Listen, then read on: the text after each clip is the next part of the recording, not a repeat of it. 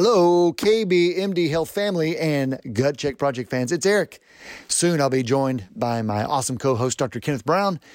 It's time for episode number 48. And guess what? Today we're just going to talk about, Ken surprised me. He didn't really let me know what we're going to talk about today, but it's the science of trying to find resolution when you have anxiety or anger.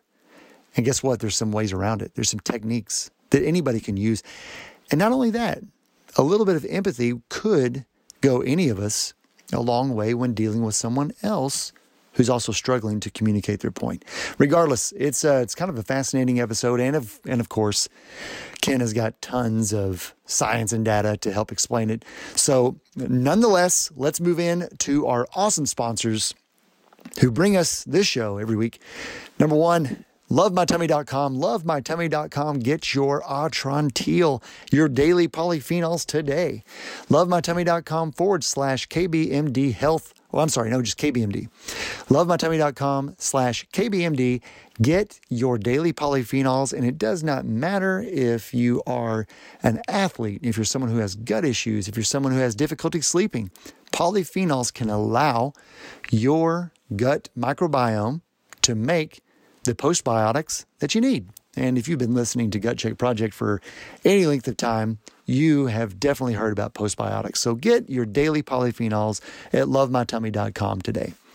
And of course, Unrefined Bakery. I don't know how many times I have to say it. If you just like good food, go to unrefinedbakery.com. It just so happens they can make anything gluten-free, paleo, keto. It's wonderful food that happens to fit your specialty diet. Go to unrefinedbakery.com, use code GUTCHECK and save 20% off of your first order, no matter how big it is. That is unrefinedbakery.com. And last but not least, go to kbmdhealth.com for not only our homepage, but as well you can go to the store and you can find Dr. Brown's very own KBMD Health CBD. That's right. You'll find it there. And we've been on a run here lately. So if you're hearing this in early February, we are still restocking from COVID shipping issues and who knows what else.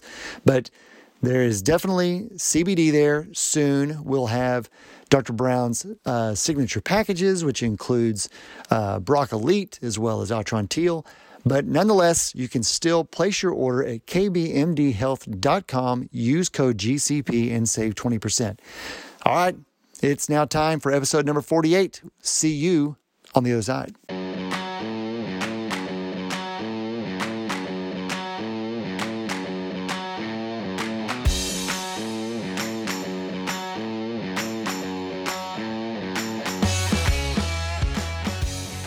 Hey, Gut Check Project fans and KBMD Health family. This is Eric. I'm here with my awesome co-host, Dr. Kenneth Brown, and this is episode 48. I don't have a clue what we're going to talk about today. Well, I think that, okay, so if you did not see episode 47, we put a lot of work into that one. Yeah, and we've gotten a ton of great feedback on that, and it's just the beginning because of that episode, we've been contacted by a lot of other scientists, a lot of people.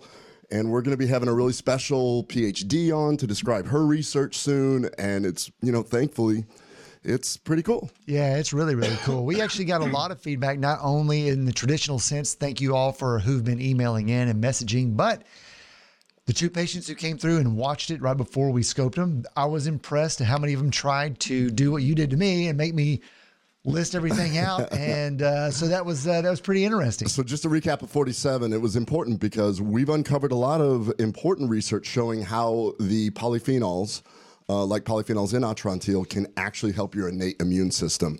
And it's the tip of the iceberg because I've been contacted by both allergists, epidemiologists, some PhDs going, wow, that is exactly what my research is in. I'd like to talk about it more. What about just this morning? We had that discussion with somebody over in the UK who is specifically utilizing, guess what, polyphenols for athletes and elite athlete training.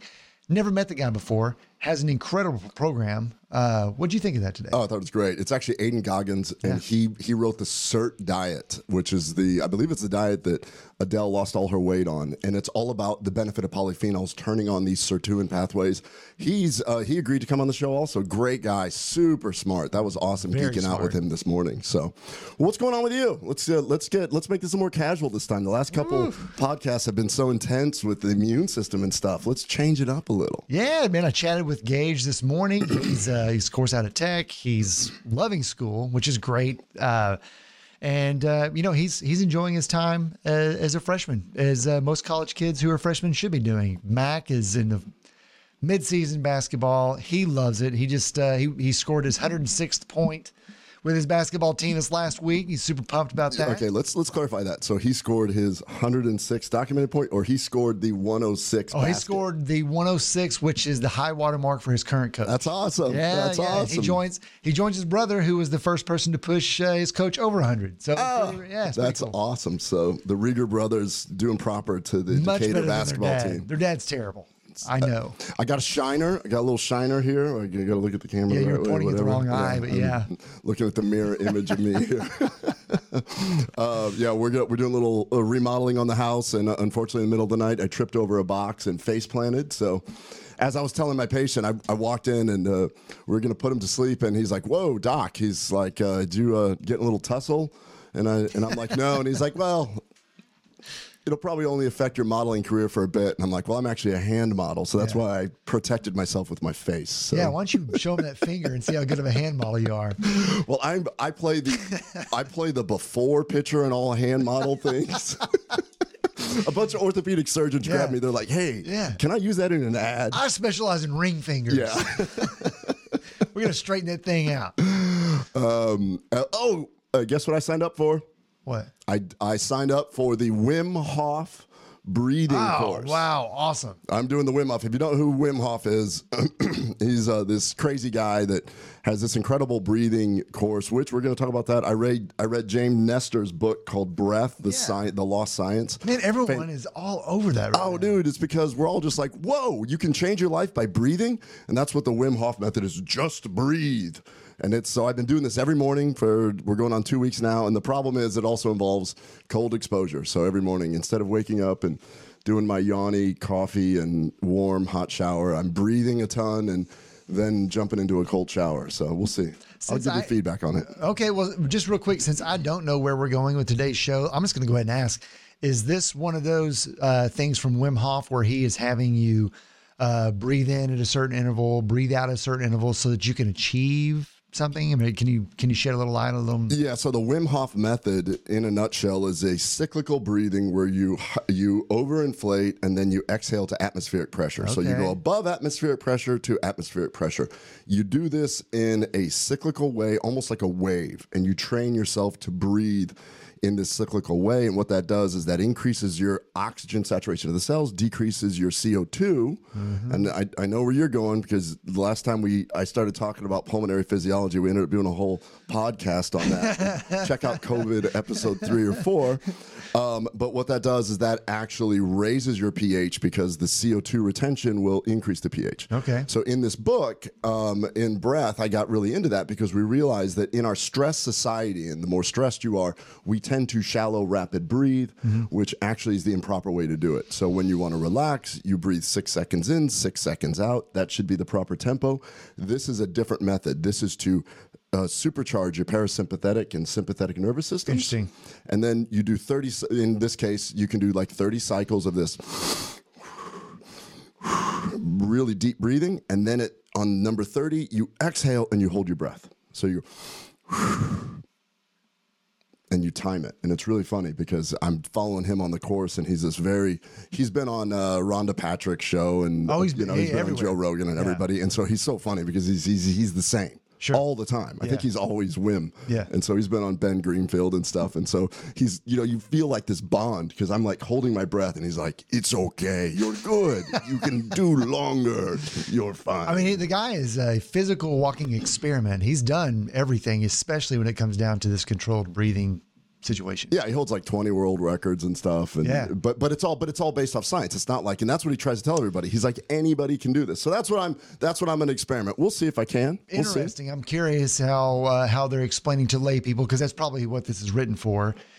From lay people all the way down to the science. So maybe that would be a topic that we will get into after you experiment with it a little bit. Yeah. I'm really interested. But we want to keep this episode light. Okay. This is just going to be a fun, easy episode. All right. Or we're just going to relax.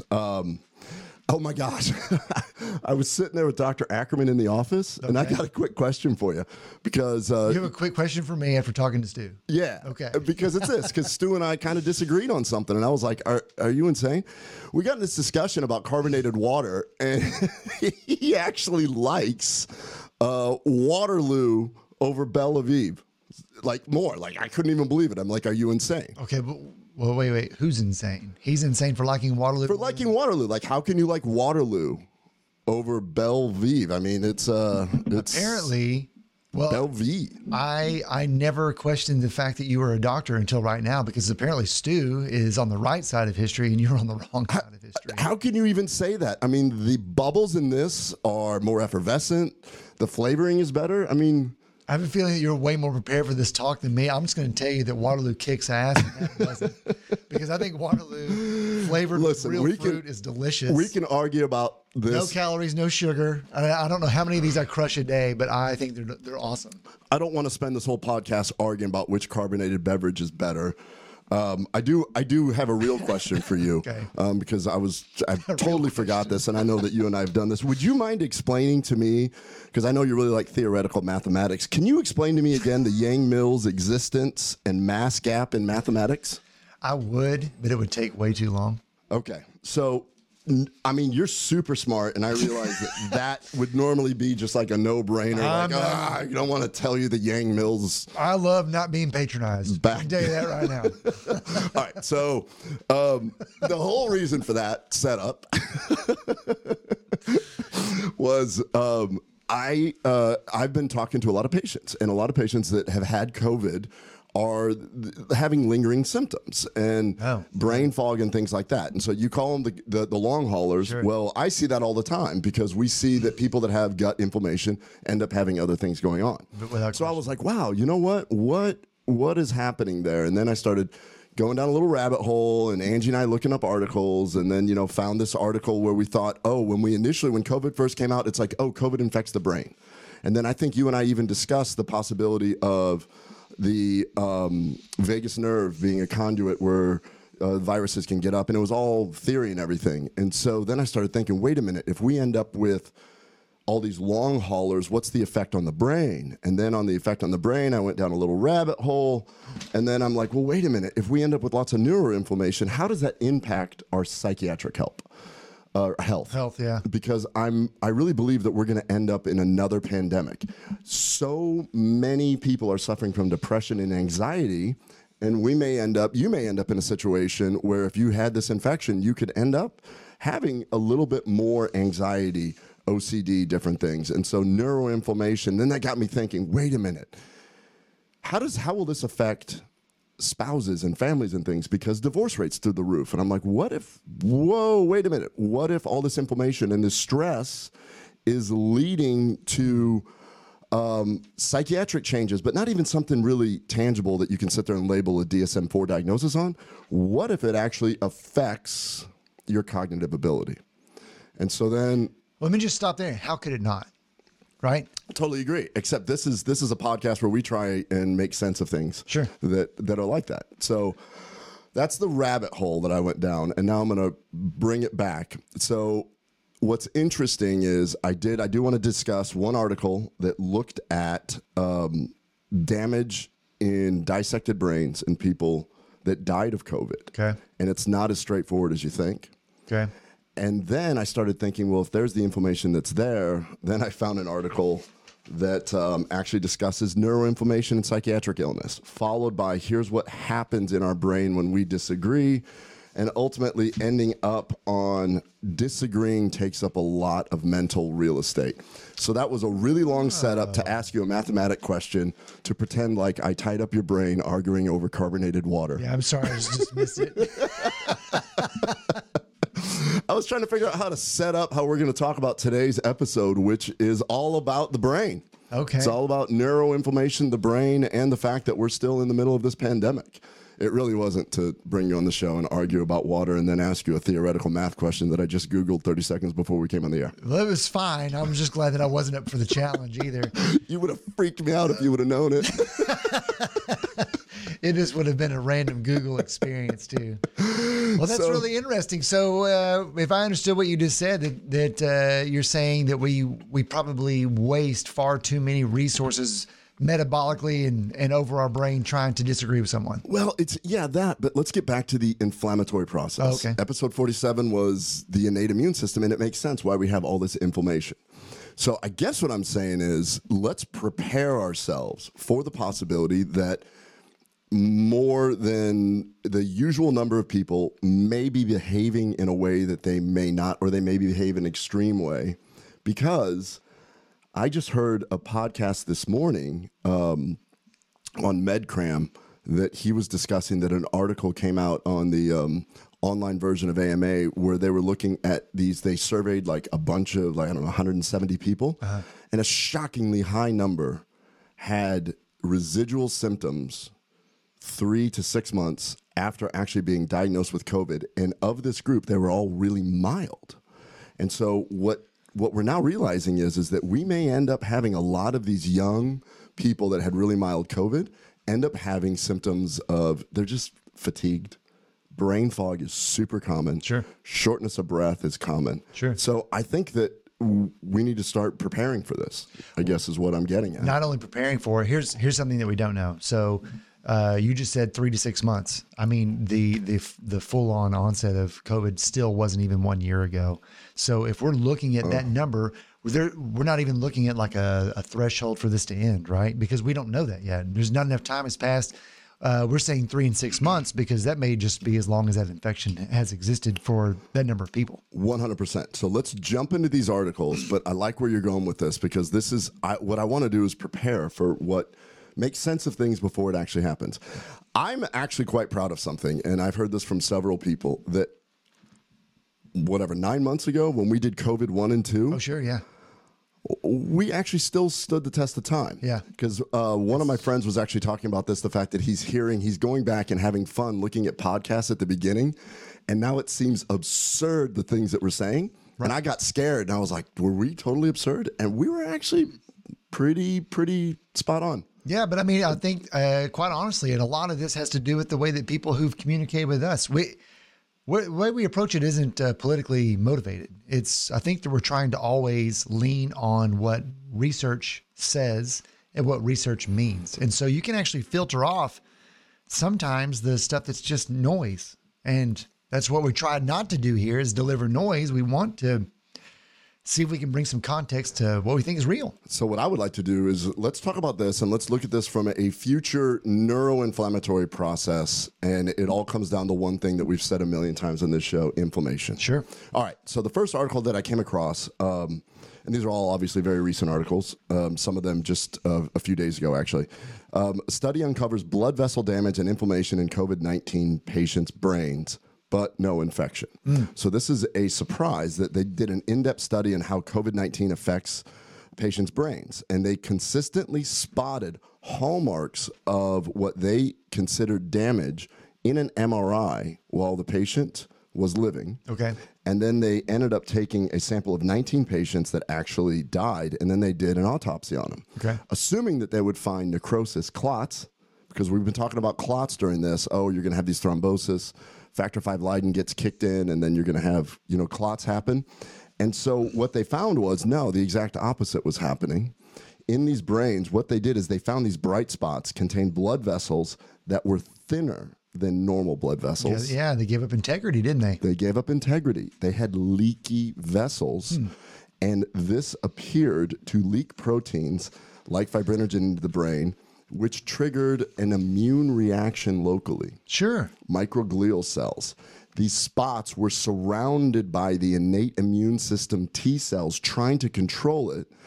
And what that ended up happening was that the brain's own immune cells tried to shut this down, created inflammation, which ultimately led to the neuroinflammation seen on these MRIs. Yeah.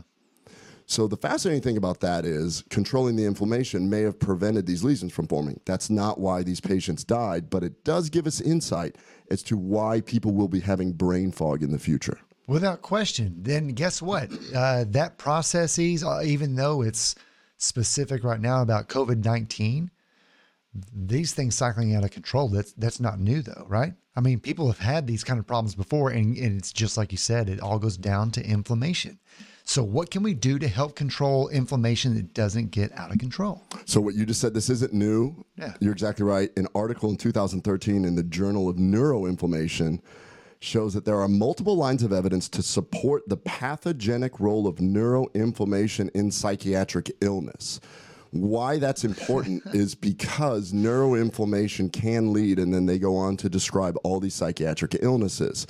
Now, one of my friends had a recent Zoom 50th birthday party. He's a football player, and some other football players were on there. What's up, Junior? And so, you know, you start looking at all these the players that played a career in that, and that's what I was thinking. I was like, you know, neuroinflammation. How do we protect all these?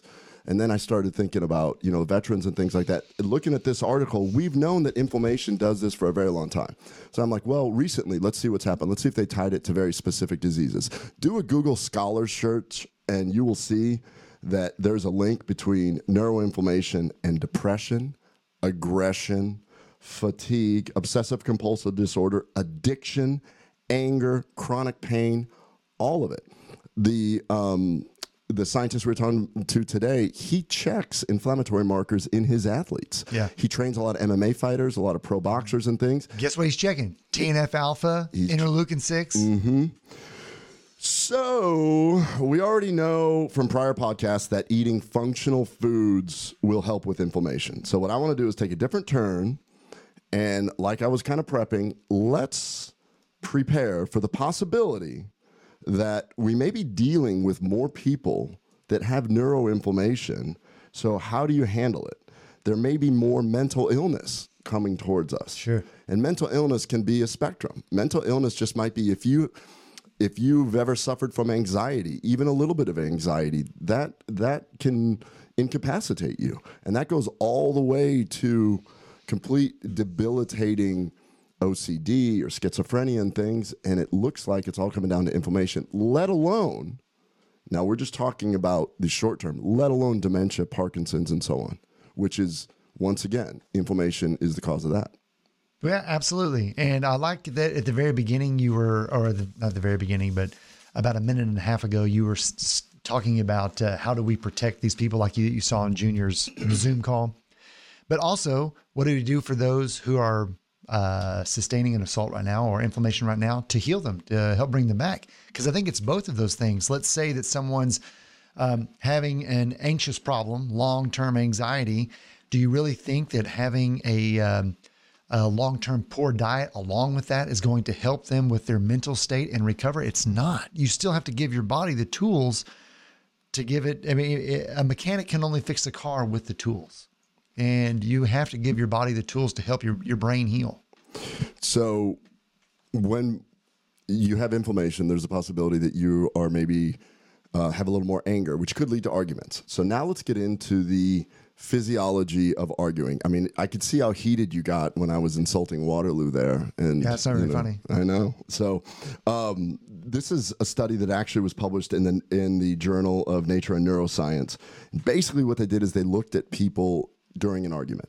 Right. And they tried to see what actually goes on. And so in a heated disagreement, generally speaking, you may lose respect for the person that you're talking to, you know, whether it's about something real heated or whatever. But if you're passionate about it, you will lose respect. And whether you feel appreciated or not, a lot of times what is described is that the other person is ignoring them or they feel ignored. And so there's a concept here where you're passionate about your thing, I'm passionate. When I walk out of the room, I feel like I've been ignored, like you have not heard anything, and you feel the exact same way. And then there may be some truth to that. There could be. Did you ever wonder what's going on in the other person's brain that could explain that? So understanding, if you're looking at somebody and you're like, I'm talking, but you don't really seem like you're hearing me. Can I kind of guess on what you, how, where this may be going? Sure. So as a younger person engaging in an argument, I oftentimes would find myself, let's say that you and I were having a true disagreement, and that your first approach to me was to tell me why you felt something that I was doing or that I thought was completely wrong. So the first thing I hear is he doesn't like what it is. And while you're talking and making that point, I'm really just fortifying my position, really not even listening to anything that you would have said. However, as a, as an older adult, I would imagine, and you learn this as a parent too, really, go to the child or the person that you have a disagreement with and try to find an area where we already agree, or even compliment the other person, so that you're beginning to build a bridge and make it look like your point of disagreement is you're arriving at it, that it, there's a problem that we have together. That is correct from the top. Oh, okay. Now let's talk about what's actually going on in the brain that leads to that. Okay. So to get to that point so that you can take control of it. So have you ever been in a heated argument? All right. So what they did is they took 21 pairs of volunteers and they asked them to make financial decisions. In particular, they each had to assess the value of real estate. Then they had to bet money on their assessment. All right. So each volunteer terrible. I know. Each volunteer laid in a brain imaging scanner while performing the tasks so that the scientists could record. And the volunteers had to agree on the price of real estate. If they agreed, each of them became more confident and they bet more money on it, which makes sense because that's the tribalism. If you affirm what I'm believing, well, yeah, we're both right. Are you kidding me? You need to buy some GameStop. I was just thinking the same thing. That's exactly if we're sitting there doing that, then we get real excited. I love this Reddit group. That's exactly what it is. Yeah. So stop and think what Reddit is. When you do a subgroup, you've already positioned yourself in a tribe. And when you say something and you get upvoted, you're just like affirming exactly what's going on. Yeah. So that's totally cool. So I agree with you. Yeah. Then I'm more sure that I must be right.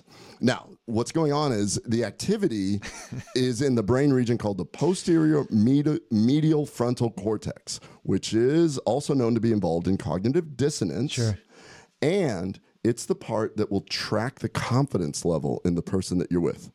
Okay. So there's a section of the brain that lit up when they agreed, and it was associated with the fact that they were agreeing and they had more confidence. Cerebral cortex? No.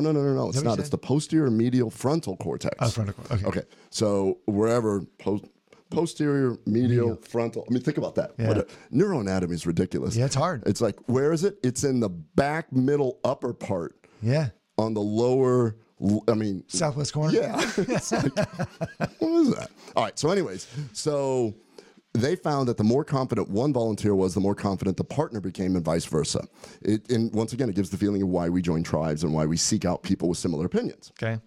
However, the interesting part is this. When people disagreed, their brains became less sensitive to the strength of others' opinions. Remember that the posterior medial frontal cortex, when they agreed, it tracked the confidence. So I'm sensitive to exactly what you're saying. So what they're saying here, when people disagreed, they became less sensitive to the strength of others' opinions. And after agreement, the posterior medial frontal cortex could no longer track the partner's confidence. On the scan, when they disagreed, it went whoop, and went away. Consequently, the opinion of the disagreeing partner had little impact on people's conviction that they were correct, regardless of whether the disagreeing partner was very sure in their assessment or not at all. They doubled down. They went, oh no, they disagreed. So this one shut off and perceived no lack of confidence in the other person. Does that make sense? Like it's not even a conscious thing going on. Very much sense. Blood went away from that part of the brain. And so pretty interesting. When they tested the volunteers' memory, so a lot of times you'd say, oh, well, they just didn't listen to me. They just didn't remember it. You know, clearly they didn't remember, because I feel that way a lot when I get in arguments. Yeah. You walk away and you're like, well, They didn't listen. They won't remember anything. That's not the case. They actually tested the volunteers' memory of their partner's assessment and bets. Rather, it seemed that contradictory opinions were more likely to be considered categorically wrong, and therefore the strength of those opinions was unimportant. Yeah, that's right.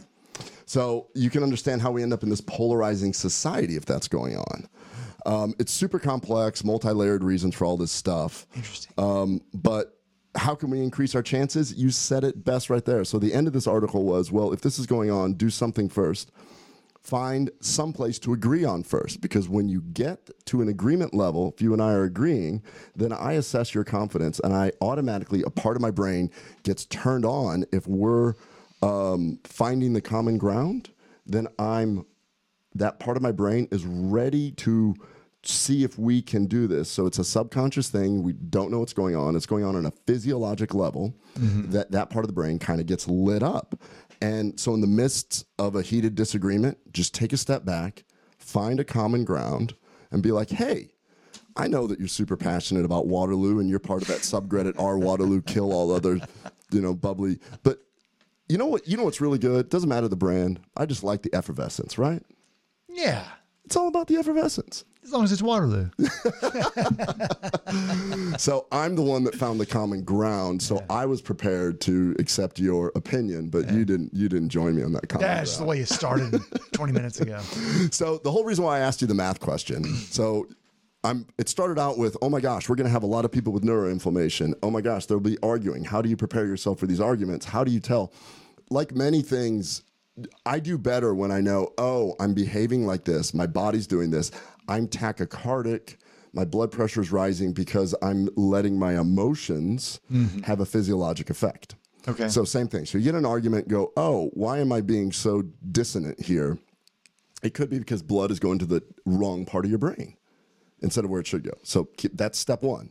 And then the reason why I asked you the math question, because this is the article that came out on January 14th.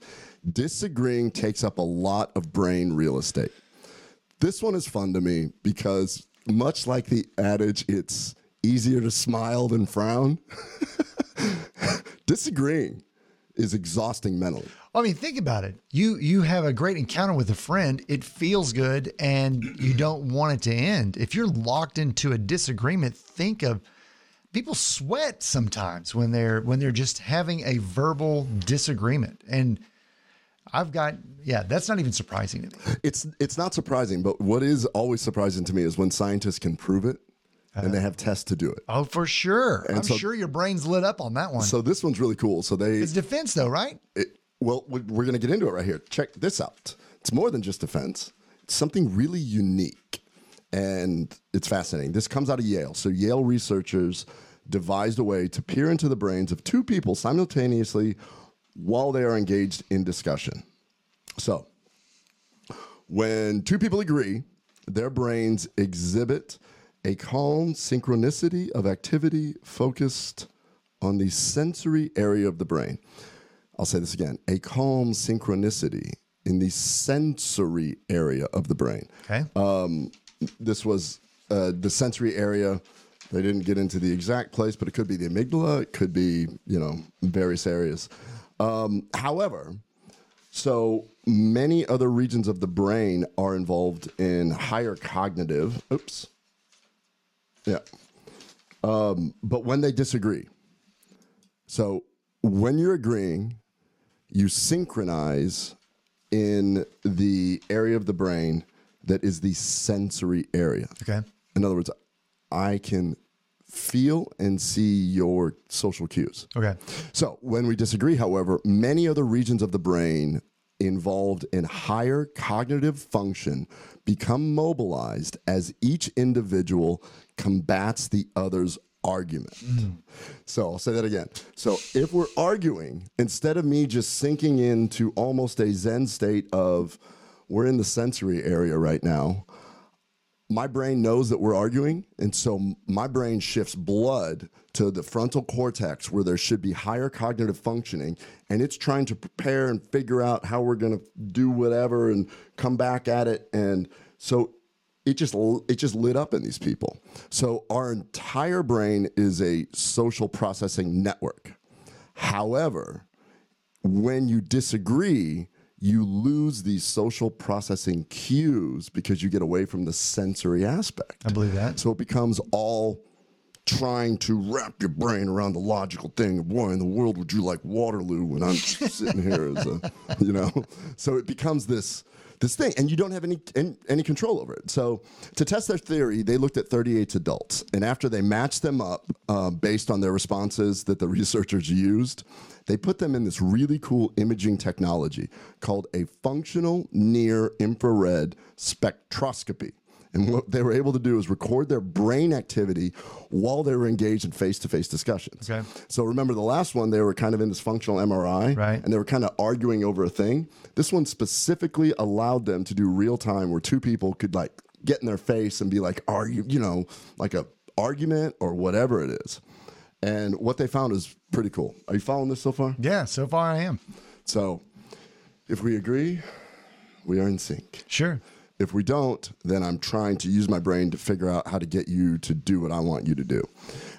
So when they were in agreement, the brain activity was harmonious and tended to be concentrated on sensory areas of the brain, such as the visual system. Thought this was super cool. Okay. Think about when you used to date, and you could tell where all of a sudden it's like the date's just going well. Why is she walking away? Yeah, I remember that. So your dating life was that bad that if she actually showed up, you're like, oh, when? Or, oh, she's leaving. Or she's leaving too? God, what am I doing? Yeah. Well, you were not in sync with the sensory areas. Yeah, I learned that. But I thought this was fascinating. But the visual system, as a sensory area, gets in sync. And the visual system, presumably in response to the social cues from the partner. Okay. Makes sense, though. Because you're almost trying to compliment what it is that the person there is doing, right? Yeah, exactly. So, like, I just think it's interesting when you're just like, man, it's that classic thing. Oh, yeah, I know that person. Yeah, we had he's really cool. We really connected. Or, yeah, he's so easy to get along with. Or, you know, it's seen as kind of a bad thing whenever it's highlighted because a wrong decision ultimately is made. But I think it's just somewhat natural for people to long-term, when they are jiving with someone else, to develop certain confirmation biases. And it's not necessarily always wrong, the conclusions. It's just highlighted when a confirmation bias turns out to be the wrong decision. Does that make sense? Because maybe when people are agreeing and they're working together, it's actually fostering teamwork, and people need other people. Wolves are in packs, etc. It's like part of that has to happen so that people feel comfortable working together. But if they're disagreeing, it's like you said, your brain's working this puzzle. How am I going to effectively remove myself from this guy's opinion or this thought? Because it's not working out for me. So you really don't care that the visual cue is telling you that the other person's uncomfortable. So you're not tuning into the fact that they're wanting to pull away. In fact, you're kind of glad. Yeah. That is totally true. The first article showed the activity, the blood flow. Sure. This article, basically the blood flow. This article shows the actual activity and however they do it. So it makes sense that once we start disagreeing, I start shifting blood to the cognitive region of my brain, and it just starts bouncing around trying to figure out how to do that. If two people are agreeing, you're almost allowing yourself to trust the other person to help you in figuring it out. So you're a little bit more relaxed, and it's not requiring as much. As you begin to disagree, I just wonder if this plays into a little bit, if biology is like, well, look, we're in disagreement. We're not working together. I've got to assume more responsibility of this thought, this process, this conversation.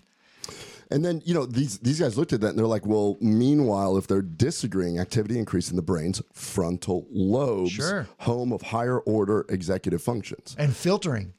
But that's a necessary evolutionary response. Yeah. Because if I'm actually in a disagreement, like this could escalate, I need to start thinking and planning ahead.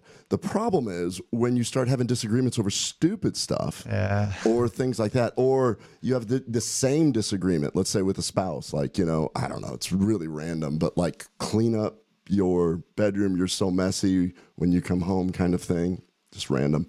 And fortunately, since I disagree, I'm able to cognitively avoid that. Or, you know what? Never mind. I realize I'm just going to go home and be in sync from now on and just be one with my mess. Sure. And just allow it to happen. Yeah. Or I don't consider it a mess. Yeah. That's it. Just say, I actually don't consider it that. Yeah. So what, knowing that we've got this synchronicity when this happens, when two people agree, their brains exhibit calm synchronicity focused in the sensory areas of the brain. In discord, the brains engage in emotional and cognitive resources. Now, here's the cool part. If we're both disagreeing, mm-hmm. and this is both going on, when we're in synchronicity, we're playing a symphony together. Mm-hmm. When we're disagreeing and your cognitive function's doing this and mine's doing this, we're both playing symphonies in our heads, but they're different. And we're trying to play them at the same time. Yeah, it's like a jazz band.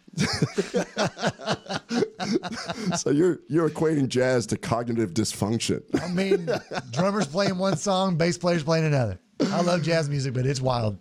So the bottom line is when you're actually in agreement, you have less cognitive engagement. You have more brain power to do other things. And I thought about this because when you're really like, well, like when we scope, like when I'm scoping, you get into this flow state and things are good. Your brain just goes. And so over the years, we've worked together now several. I mean, really, I think the first time that we worked together was in 2012. And in that time, we've seen certain technicians in the room, right? Come through and work with you right now. And you've had several great technicians, but over the years I've seen us where maybe you didn't have the one that complemented, not that they were bad, but one that didn't complement the way that you scope or the pace that we have in the room, something like that. And right now we're really fortunate because pretty much every technician that we have right now is really, really, really good.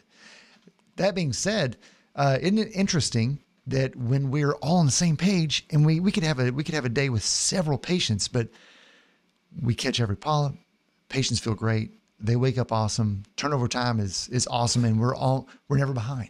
Well, all those things still happen regardless, but we're just smiling more on those days. Yeah, we're usually saying, thanks for a great day, other than, I'm out of here. You know what's funny about that? Now that really brings up a good point where I have a lot of surgical friends that do really kind of like neurosurgeons and things. Yeah. And wow, what I would consider now where I'm like, man, they're so OCD. They got to have that same anesthesiologist. They got to have those texts. They got to have that certain music going. They got to have that. That's not OCD. That's them getting in sync. Yeah. But it's kind of like a home, right? Because everyone's agreeing with this environment, this scenario. And I do that same thing with Eckhart when I'm doing his eyes. You know, I mean, it's, we've got a great pace, but some of that, honestly, it's kind of an overused term, but it's kind of curated, right? We have a playlist that we listen to that the patients will relax to, but it's good for us. Yeah, that's going to be a whole separate thing about the what happens when, you know, you play certain music and things like now knowing that you can like examine the brain while they're doing, you don't have to be hooked up to things. I don't know how this test was done. So I just thought it was kind of an interesting thing. I went down a rabbit hole where I'm very nervous about the possibility of varying degrees of long hauler symptoms. I don't like the term long hauler because we've seen this with other viruses. I see it all the time. Sure. I mean, we've seen it with EBV. We've seen it with... This is just really new, and we don't have enough data, especially because you said from the very beginning, they've got people who've been exhibiting these symptoms for 3 to 6 months. And if you look at the time scale for how long this has been out, that could technically be for as long as they've had the problem. And then if you're one of these people, you're like, hey, you know what? I had COVID and nothing's happened, so I'm sure I'm clear. That's cool. Be on the safe side. Do the thing that we always talk about. Eat functional foods. Take in polyphenols. Yeah, avoid fast food. Yeah, avoid fast food. And, you know, if you do find yourself in an argument and you're like, hey, you know what? This person probably has a lot of brain inflammation. Find some common ground. Get a box of Atrantil. Set it there and be like, we both need to calm down. Or I need to improve my microbiome and you need to block that neuroinflammation that's making you so mean towards me. Yeah, they'll totally be receptive if that's the first thing you say to them, I'm sure. You look angry. You look angry. Have you had your... That should be a commercial we do. Yeah. Two spouses fighting. Somebody shows up. I mean, if anyone loves being told that, it's your significant other, the first thing out of your mouth. How was your day? You look angry. Yeah. Everyone responds well to that. You look like your frontal, posterior, cerebral, anterior cortex is not firing on all cylinders. Yeah, just start off with a compliment. I mean, just anything. Nice shoestrings today, hon. Well, thank you. Find that common ground. Yeah. Just start with the shoestrings and then see if it can grow from there before we can disagree. So the moral of this odd podcast is that, number one, find yourself in an argument, first of all, give somebody the benefit of the doubt that, hey, they could be having some inflammation going on in their sure. brain. And if you've heard this podcast and understand it, then you can stop and go, okay, now I understand that blood is being shunted someplace else. So it's going to be very difficult to continue this path. Let's take a second, find some common ground, and start there and see if you can work your way back. I mean, it makes sense. And it doesn't have to just be COVID. If you have someone that's in your life, you know, they struggle with anxiety issues and you always wonder kind of why they're on edge, it may not really be their fault. Yeah. I mean, it all comes down to the inflammatory process that's going on. And if you've got neuroinflammation because of gut, because of other things, it's from a science standpoint, it's always real. You can, I think it's easier to see the other person's perspective when you can, when it's easier for me to always understand somebody's perspective if I can break it down to a cellular level. You're short of breath. That means that your CO2 is, you know, like I can go, okay, that's cool. I'm not going to say, why are you short of breath? We only ran one lap. Yeah. This is what's going on. That'd be so weird to say to somebody. Yeah. Well, I think it's a really good point, and I'm going to pull the curtain back here a little bit, and it's not exactly just an anxiety, inflammation of the brain, situation. However, it is a brain situation, and it was somebody who was close to me that started acting a little strangely, and for a while, no one really knew, but my dad, who was always happy-go-lucky, for a brief period in his life, there was 24 months or so where he was irritable. And nobody really knew why. However, me included, everybody unfortunately had an exchange with my dad. This is several years ago, where we would probably have like an argument where I never even argued with the guy growing up, really. And it turns out he had a brain tumor. Oh, and, that's right. And once we got it treated, and he was back to you know, normal dad. But oddly enough, I'm just thinking of situations where you just have to have enough empathy that if you feel like someone's on edge, I love the way you said it, give them the benefit of the doubt, find common ground. If you've always been running into a brick wall, someone, just find the common ground, because who knows, you may actually help them. You'll certainly get further in your conversation. And I wish that I'd known that even back then. I mean, of course we were over it quickly when we all figured out what was going on, but it was something that he couldn't control at all. And but yeah, it's worth giving someone benefit of the doubt. The brain is so fascinating to me, because when you say that he couldn't control it all, whether it's a tumor or whether when people, I was listening, that fighter that's on Joe Rogan's most recent episode, what's his name? He's works with the pygmies. Justin Wren. Justin Wren, yeah. Is it Justin Wren? Yeah, he does in Uganda. Yes. Yeah. He does such an incredible job of explaining addiction and depression. He's been through it in a way that you're just like, whoa. Yeah. Like, I did not know it got like that. And even Joe was like that. I'm just the kind of guy that can walk away from things. And guess what? Some people could have walked away from everything that he struggles to walk away from. It's just not how it worked for him. And it's how his brain is wired. Yeah. And it helped him to understand. He actually said that flat out. He's like, once it was explained to me that I have less dopamine going on, and once I take this, it hits me different than it hits other people. Yeah. And finally learning that allowed me to realize this is not a mind over willpower kind of thing. This is strictly when I do this, this is what's going to happen. If you're a diabetic and I'm like, Eric, I got the greatest donut. You're going to love it. It's amazing. And you look at that and go, well, if I eat that, my blood sugar will spike and I will end up possibly in hyperglycemic crisis.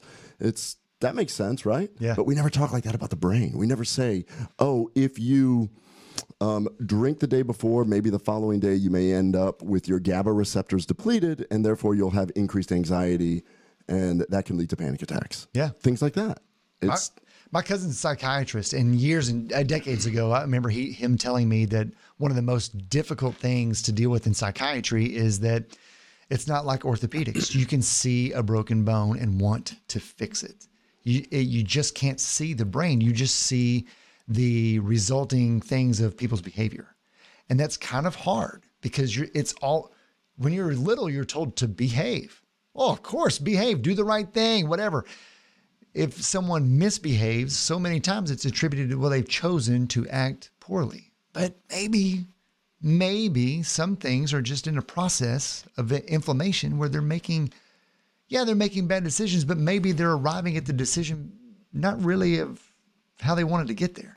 And then, you know, we talk about CTE is a relatively new thing, but CTE is now showing up, and not just in football. It was discovered there, but now we're seeing in MMA fighters, which we thought MMA was safer than boxing because, you know, you didn't get hit 20 times, but now we're seeing some of these fighters do some different things. We talk about some very sad and horrific suicides, and some things like that have gone on with people that have had long careers in professional wrestling is one, and things like that, where you're just like, whoa, and people want to blame soccer players. Oh, really? Yeah. Headbutting. Oh, yeah. Knocking the ball around. It's crazy. And so it all comes down to inflammation. And so it's sort of my life's mission, you know, the brain-gut axis, decrease the inflammatory process in the gut and the brain. And the same thing, you know, we can do it all the time. You know, increase your NRF2 pathway. Decrease your TNF alpha, your interleukin-6, your interleukin-1s, and those are fancy words for just saying, let's stop the inflammatory process. Yeah, that's it. It's crazy, but it's so much of disease and chronic disease is just tied back to inescapable long-term inflammation. And that's circling all the way back to the very first thing that I said, the whole Wim Hof thing. As I started reading about it, actually one of my patients who was suffering a lot from a multitude of symptoms, kind of like a systemic inflammatory process, and it's really kind of struggling to come out of it. And we're trying a lot of different things. He's like, Doc, he's like, I've been doing this thing called Wim Hof method now for a couple months. And I was like, all right, I'll try anything. And then as I start looking at it, it actually, because you control the parasympathetic system, which is the vagus nerve, which is the great highway from the gut to the brain, sure, you actually do change the whole, well, I don't know the exact aspect, but if you're affecting the parasympathetic nervous system, you're going to decrease neuronal activity in areas that you don't want it to be hyperactive. So breathing, that's how come calming breathing increases parasympathetic, exhaling, and that's how come there's so much meditative yoga and there's so many things like that. There's a physiologic thing that goes on if you do it right, which also brings up an interesting point, because I just thought of this just now. Mm-hmm. Every time I've ever done yoga, like a yoga class, and I've done quite a bit, it's mainly just to kind of get it out of the way. It's like, I'm going to go do my stretchy thing. And when they say home and they do this, and I had cognitive dissonance. I was like, I was going to argue the fact we don't really need to make these weird sounds. Can we just stretch and be on our way? And now I just realized, and here I am, I did that. I went in there with a disagreeing attitude of why we have to do these other things. I just wanted to get my stretch on. And I'm at fault for that. I just realized, I just noticed that there it is. You know, even when someone's intubated in surgery, and you're right, when you're applying the yoga and the humming or whatever, because basically you're creating resistance for the air to leave the lungs, etc. The hyperinflation of the lungs. Well, guess what we do if someone's intubated and we need a Valsalva maneuver? We basically just hyperinflate the lungs, but we're just doing it mechanically. And it's because it's been proven time and time again that is going to stimulate the vagus nerve and get the acetylcholine from the vagus nerve. Oh, man. See, this is what I like that book so much. They went into that where they said that if you slow exhale while humming through your nose, you actually increase nitric oxide in the blood as well. Yeah, because you need the vasodilation to bring the blood that's been metabolized, or the blood that's being bring the metabolite CO2 back to the lungs to be breathed off. I mean, it just goes in that cycle over and over again. And it's kind of cool because this is really why I want to do this show, I think, because later, after you do some more Wim Hof, because I'm really curious on how they explain it to the layperson. Maybe we could lay down a little bit of physiology that way, that if someone's sitting on the edge of Wim Hof or Nestor's ideas, we can actually show physiologically why what they're saying actually makes a lot of sense. And there's a lot of science on this. Yeah. I think that a lot of academic institutions have used him as a guinea pig because he allows it. Oh, because he's not only a believer, he is the example. And then they can show all these different physiologic changes, but it's really cool. So, like, I'm thinking, you know, practice what we preach here. You know, I don't know, like, next time I find myself in an argument with somebody, have something locked and loaded that you can agree on, just so that you can almost like press the reset button, possibly. Yeah. It's like, oh, wait, hold on. I know that you were doing this, but have you ever noticed, and then just something that's kind of that everybody will agree on? Be like, well, of course, everybody likes Jolly Ranchers. Yeah, you know, that's high fructose corn syrup. Yeah. Not everybody does. I was just thinking of things that people would normally like. But. Yeah, normally. Yeah. That honestly, in today's climate, I don't know that there's any one thing other than you could say oxygen's good to breathe. And sun is good most of the time. I know that Lloyd is going to call you up and be like, Eric, what happened? Every time that I want to tell Ken to go clean his room or something, he says that don't you think that my hair looks pretty? Yeah. it's become a weird tick. I think we need to scan his brain. Why is he complimenting me so much? That's common ground. Yeah. Well, man, awesome surprise there. I love the topic. Well, we're gonna get sciencey again. We're gonna have some guests on that can kick some knowledge on their books and on their research that they're doing. Yeah, keep an eye out for Olivia and Aiden to be joining the podcast here really, really soon. Sweet. I'm excited about that, and we're still not finished with the installments on the immune system. Literally, keeping up with the email over the last episodes, as well as preparing for a couple of other things, just the new year, et cetera. We've had a really bizarre shakeup in our schedule at the Endo Center, whether we're full or not full at random times. There's lots of changes. Life still goes on here too. Hey, we got a new president. Of what? The United States. Oh, yeah, that's right. I forgot about that. And so there was immediately executive orders, which we were like, oh my gosh, how's this going to affect us? And yeah. But you know what? We still have to work. We still have to put gas in the car, still have to take care of the kids. Ultimately, all politics is still local. I still got to be nice to everybody around the house. And you said you put in order gas in the car, then kids. And I know deep down you want to say, still have to work. Got to buy my Waterloo. Oh, yeah. Fill the gas. Yeah, that's a given. That's like taxes. Episode 48. So next time, number one, hopefully you will never get COVID. If you do get COVID and it's mild, keep an eye out that there appears to be a low-level inflammatory response, which could lead to other things. So control the inflammation by controlling your diet, eating a very colorful plate. Take your zinc. Yeah, take zinc, vitamin D, and the polyphenols in Atrantil have been shown to help with the innate immune system. See episode 47. Get your sleep. Absolutely. Pillars. So any parting words here, Eric? No. Thank you all for I mean, seriously, the last two episodes, the amount of email sharing, thank you. Yeah, and sincerely appreciate it. Yeah. So please, like, subscribe, the usual stuff, share it. We want to try and get the word out. And if there's any questions or anything, email them. We try to get to it. We have Angie Cook, our secret weapon, who will find any article anywhere in the world at any hour. Yeah. Angie, get some sleep. All right. Thanks, everybody. Bye-bye. That's episode 48. See you later.